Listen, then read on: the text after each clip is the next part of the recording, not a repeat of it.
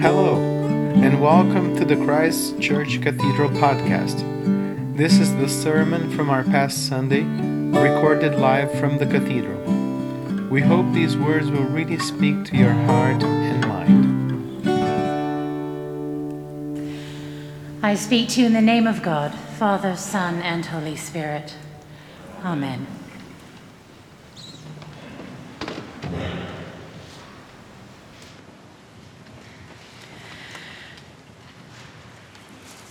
Well, I have an app on my phone, one I use most days, but particularly when I'm driving. It's called Pray As You Go. Some of you may know it. It's a series of beautiful reflections on the scripture reading for the day. And they usually start out with a piece of beautiful choral music. I love choral music, being a singer way back in the dark ages. and uh, this one, though. It stopped me in my tracks. It was the Kiev Chamber Choir singing the Creed.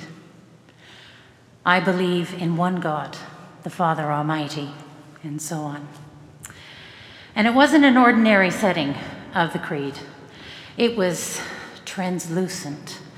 It was almost well, it reminded me of the way, you know, the sunshine shines through the stained glass windows at Christ Church Cathedral here, and you can see the patterns on the floor.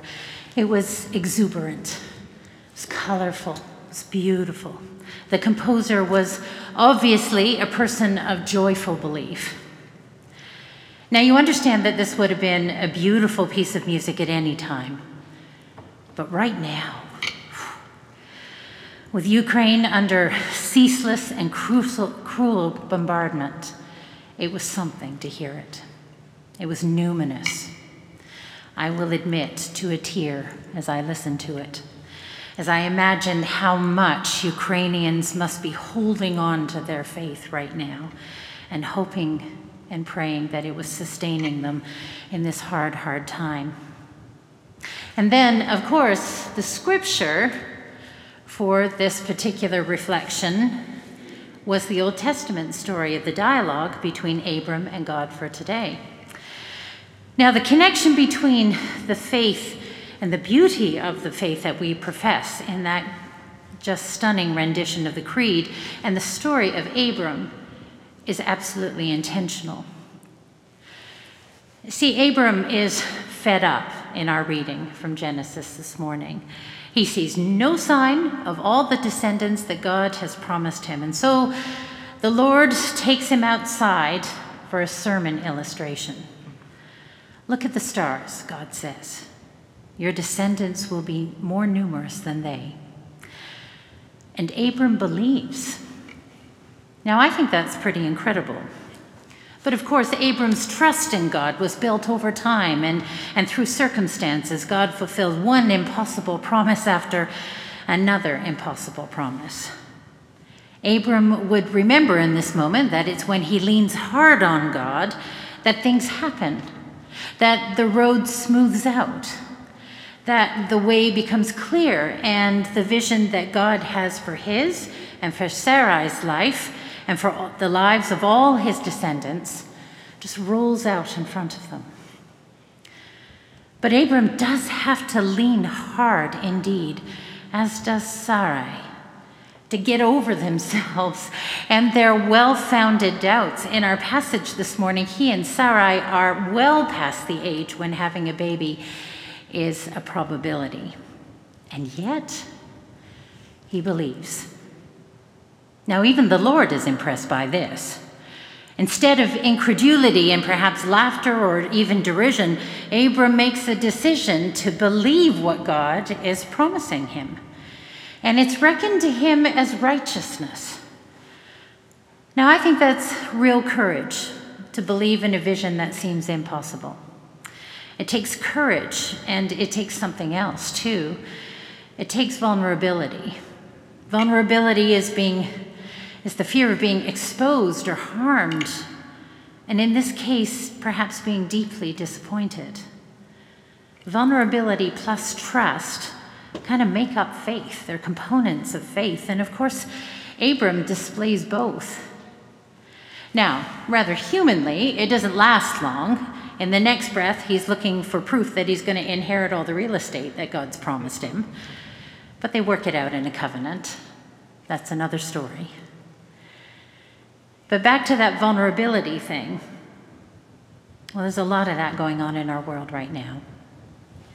A lot of not knowing where we're going, a lot of wondering what the future, frankly, the next 24 hours is going to hold. And it's wearing. It's not how we like to manage our lives, is it? We like to plan, we like to strategize, we like to control events in order to plan our safety and our direction in life.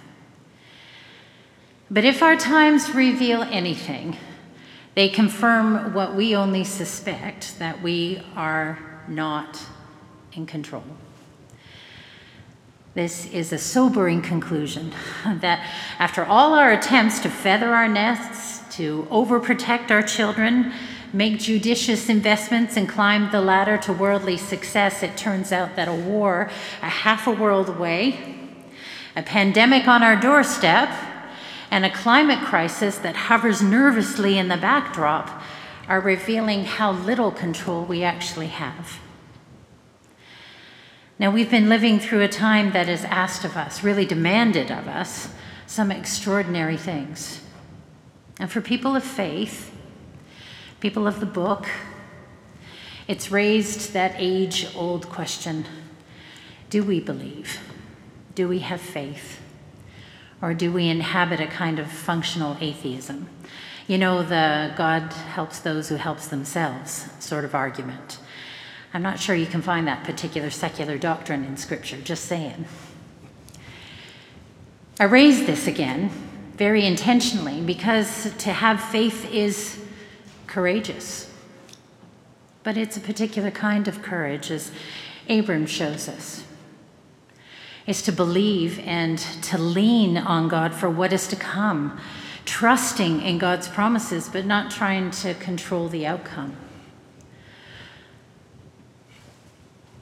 It's another person who has been on my mind and in my heart these past couple of weeks. Who could fail to notice the unexpected heroism of Vladimir Zelensky? He's persevered in encouraging his people in the venerable tradition of war leaders, quoting Shakespeare, quoting Churchill, but who could also watch him without feeling our hearts creep into our throats, watching how unprotected and vulnerable he is. To watch him do what he's doing, fighting for his life and for the life of his country, defying and occupying power is to at once to cheer him on and to want to quiet him down for fear that he will be silenced. But my God, it is courageous. Now, I don't think Zelensky is a Jesus figure, although he might be the newest Marvel superhero. But it really struck me this week that what I might be experiencing is just an infinitesimal part of what the disciples were as they listened and watched Jesus do his thing preaching and teaching and healing and speaking the truth, sometimes in gentle love and sometimes in very tough love, but always working at his mission. Always, no matter who was around, no matter who was offended or shocked, no matter what authority was threatened. They must have seriously had their hearts in their throats the whole time. And yet he persisted. One very good scholar has remarked that this kind of courage is displayed not simply in a single moment or an act, but in anticipating a, a, significant, daunting, or even frightening challenge and not turning away from it, but rather meeting it head on. This kind of courage is a matter of character.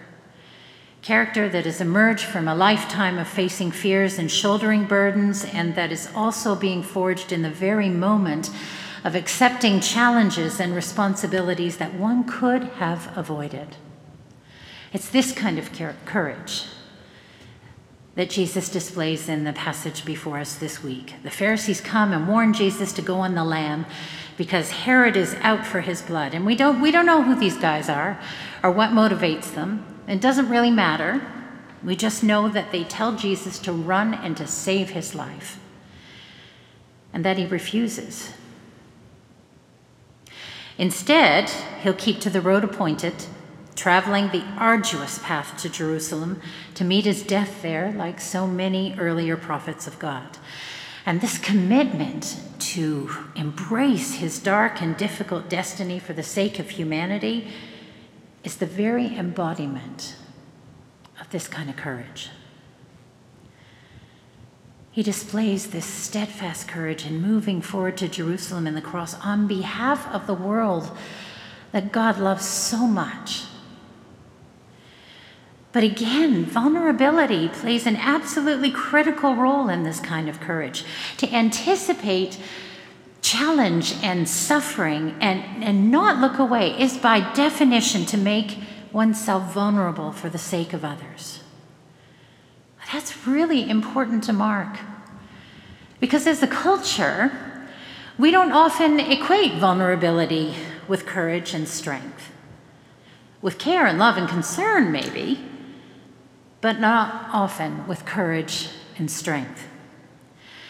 At our worst, we often see vulnerability as a sign of weakness, something to be avoid- avoided at all costs. At our best, we recognize the need to be vulnerable to those we care about most deeply, but we don't often see vulnerability as essential to living a courageous life. But I think it's pretty clear that Jesus shows us that vulnerability is essential to courage. And not only that, it stands at the core of the Christian life. And he invites us to discover the peculiar strength of being open to the needs of those around us. You know, in this passage, Jesus chooses the image of a hen and her chicks gathering her brood of chicks to her for protection and safety. And he uses that to illustrate his love and concern for God's people. This is an image of unparalleled vulnerability. To be a parent or to be related closely to any young offspring is, well, is to be held hostage. The reality is, is that there's no way that we can protect our children from all the threats that this life presents, nor should we, despite our culture's attempt at helicoptering styles of parenting. And that not only leaves us profoundly vulnerable, but it promises, well, it promises a level of suffering that we simply couldn't endure if we hadn't bound ourselves so, so fully to our children. It's said that a parent is usually only as happy as their least happy child. Now, that's vulnerability. And it's precisely this characteristic that Jesus embodies and, by extension, invites us to attribute to God. That God becomes vulnerable to all the vicissitudes of human life by becoming one of and one with God's children through the incarnation. And in addition, Jesus' choice of this image really helps us to realize that it is our vulnerability that spurs on our courage and nourishes our strength because you can, you simply can and will do things for those that you love that you wouldn't do or couldn't do for yourself. And this kind of selflessness is at the core of the Christian life. We are the children of God, every one of us. This is the quality of God's love for us. And so Jesus continues on to Jerusalem to prove himself fearless, not to prove himself fearless or a hero, not to make a sacrifice for sin to a judgmental God, not even to combat death and the devil. No, Jesus marches to Jerusalem and embraces the cross that awaits him there out of a profound love for the people around him, just like a mother's fierce love. And believe me, that is fierce. That will stop at nothing to protect her children. Now, what are we to do with this faith and vulnerability and courage that we see in Abram and then in Jesus? Well, I think it's fairly simple emulate it. Our lives are to be conformed to Christ's pattern. That's the Christian journey through life, and especially through Lent, is to become more and more like Jesus, to become more and more like the heart of God. If you see Jesus, you see God's heart. So I have a suggestion. Maybe when we say the creed this morning, let's lay hold of our trust in God. God, who not only makes promises but fulfills them from generation to generation to generation. Let's lay hold of that trust not because it makes sense, because in this world of discontinuous change, logic is a pure, poor master. Let's lay hold of that trust because God is good and has sent Jesus among us so that we can, we can know and experience God's sacrificial and profound love for us. And what that love can do if we, with vulnerability, with trust and faith in our hearts, lean hard on the Lord during this time. I mean, that's courageous to put our minds and our hearts into the Lord's hands and to follow where the Spirit leads us in service. And it will, believe me, take us to places that we would not have gone on our own. I speak to you in the name of God, Father, Son, and Holy Spirit. Amen. Thanks for listening. This podcast is a production of Christ Church Cathedral. Audio editing and original theme by Eduardo Farias. We hope you join us again soon. Have a blessed day.